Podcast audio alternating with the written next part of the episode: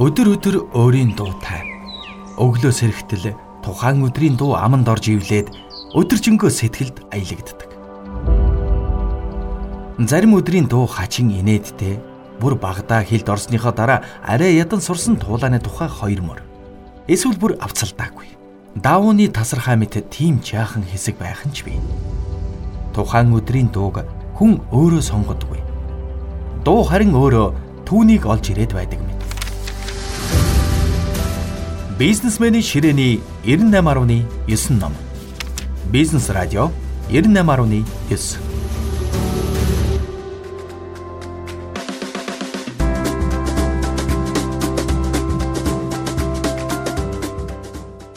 Өнөөдөр Бизнес радио 98.9-оор таны сонсох ном. Tactical SEO. Зохиолчийн тухай SEO гэдэг нь хайлтын системийн оновчлол гэсэн үгний товчлол юм. Зохиогч Ли Уилсон олон улсын SEO, хөдөлгөөн сүлжээний SEO, хайлтын систем болон контент маркетингийн салбаруудын шинжээч хүн юм. Мөн Английн дижитал системийн Vertical Leap агентлагийн интернет маркетер SEO-ийн хилцээг хариуцсан захирлаар ажилладаг юм. Энэ номыг уншсанаар та юу олж мэдэх вэ? Цогцоор нь маш сайн бодож боловсруулсан хайлтын системийн оновчлолын стратеги хайлтын системүүдэд танай сайтын рейтингийг өсгөж хэрэглэгчийг татах боломжийг олгодог юм. Анхнаасаа сайтынхаа SEO-г тооцоолж боловсруулсан бол сайттай нь амжилт авчирна. Зохиогч номондоо үүний тухай дэлгэрэнгүй өгүүлж SEO-ийн хэрэглэлүүд тодорхой тактик зэргийг тайлбарлсан байна. Энэ тухай сайн ойлголтгүй хүмүүст ч суур мэдлэг олгохоор ном болжээ. Номыг сөхөж харцгаая. SEO гэдэг нь хайлтын системүүдээс вебсайт руу очих органик хандлтын тоо болоод чанарыг дэвшлүүлэхээр тусгай мэдлэг ашиглах явдлыг хэлж байгаа юм. Хамгийн гол хайлтын системүүд за тэр дундаа Google, Yahoo нь хэрэглэгчийн асуулганд вебсайтуудын жагсаалтыг харуулдаг. Үр ашигтай хайлтын оновчлол нь хэрэглэгчдэд хүссэн зүйлээ олоход нь туслана. SEO-г хийхэд их мөнгө шаарддаг тоххой. Энэ програм таны төлөө өдөр шөнөгүй ажиллаж сайт руу тань улам олон хэрэглэгчийг татж байдаг юм. Гэсэн ч та үүнийг хангалтгүй гэж үзэн SEO-ийн мэрэгжилтнүүдийг хөлслөн авах хүсэлтэй байгаа бол шийдлийн мод зураад түүндээ энэ шийдвэрийг гаргахад түлхэж байгаа гол хүчин зүйлүүдийг чигсаагаад үзээрэй. 1998 онд байгуулагдсан Google 2014 он гэхэд 55 тэрбум долларын эргэлттэй компани болж өргөжсөн юм. Google компани хэрэглэгчдтэй хэр сайн үйлчилгээ үзүүлж байгаагаараа өөрийнхөө амжилтыг тодорхойлдог. Энэ компани хайлтын системээ байнга боловсронгуй болгож түүний наривчлал хурдыг нь илүү дээшлүүлэхийг эргэмэлцдэг. Ухаалаг стратеги Google-ийн хүрээнээс хайлж Bing, Yahoo гэсэн бусад хайлтын системтэй ч холбогддог болсон. Эдгээр системүүд BBS-ээ баг зэрэг ялгаатай бөгөөд систем болгон янз бүрийн зорилтод бүлэгт хандах боломжийг олгодог юм. Бизнес радио 98.9 SEO-ийн энгийн процесст дараах зүйлс багтана. Үүнд анализ, зорилго, үр дүн, үр ашигын гол үзүүлэлтүүдэд тодорхойлох. Судалгаа Танай SEO стратегийг бүтээхэд шаардлагатай мэдээллийг цуглуулах, танай одоогийн давуу болон сул тал боломжуулаад занал хийллийг тодорхойлох SWOT анализыг хийх. Стратеги зорилгод хүрэх суурийг бэлдэх техник зөвлөгөө, танай сайтын SEO-г дэмждэг технологийн төлөвлөгөөг бий болгох. Сайтан дээр танай нэр болон сайтан дээр эцэг бүр хайлтын системд нөлөөлнө. Сайтын гадна сайтын гадуурх сигнал линкүүдийн хувьд маш чухал ач холбогдолтой. Гэхдээ эршлэл гих зэрэг бусад хүчин зүйлс нь үр дүнд нөлөө үзүүлдэг.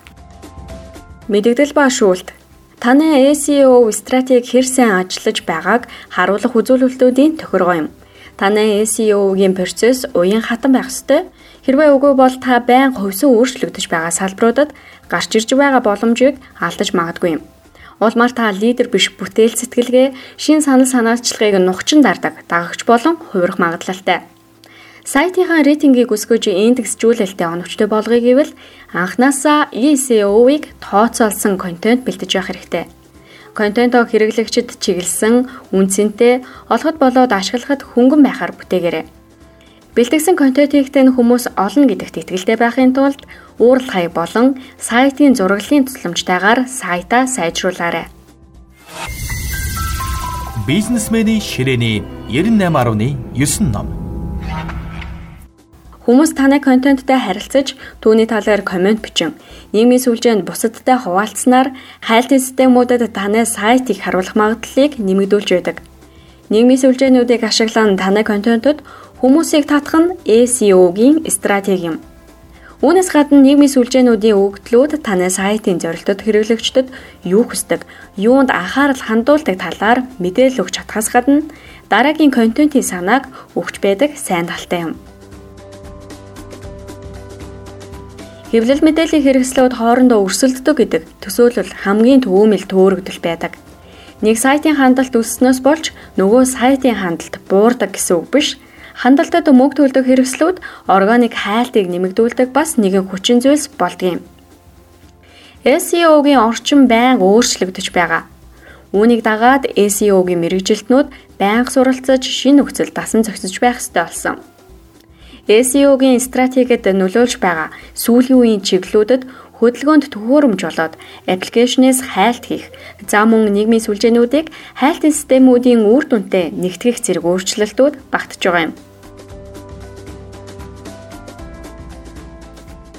Шин технологиуд яг хиймэл оюун ухааны адилаар хайлтыг сайжруулдаг юм. Учир нь хайлтын систем, видео, хөдөлгөөнгүй дүрс, дуу хоолойг гүн гүнзгий судалдаг юм аа.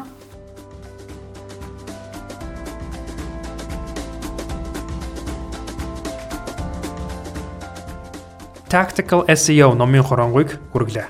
Номыг хоронгол орчуулсан Ажагийн Болрот.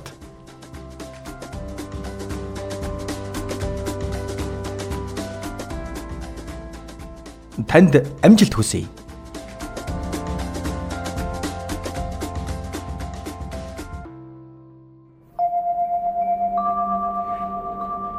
Өдөр өдөр өөрийн дуутай. Өглөө сэрэгтэл тухайн өдрийн дуу аманд орж ивлээд өдөржингөө сэтгэлд аялагддаг. Тухайн өдрийн дууг хүн өөрөө сонгодгүй. Дуу харин өөрөө түүнийг олж ирээд байдаг мэт. Бизнесменийн ширээний 98.9 ном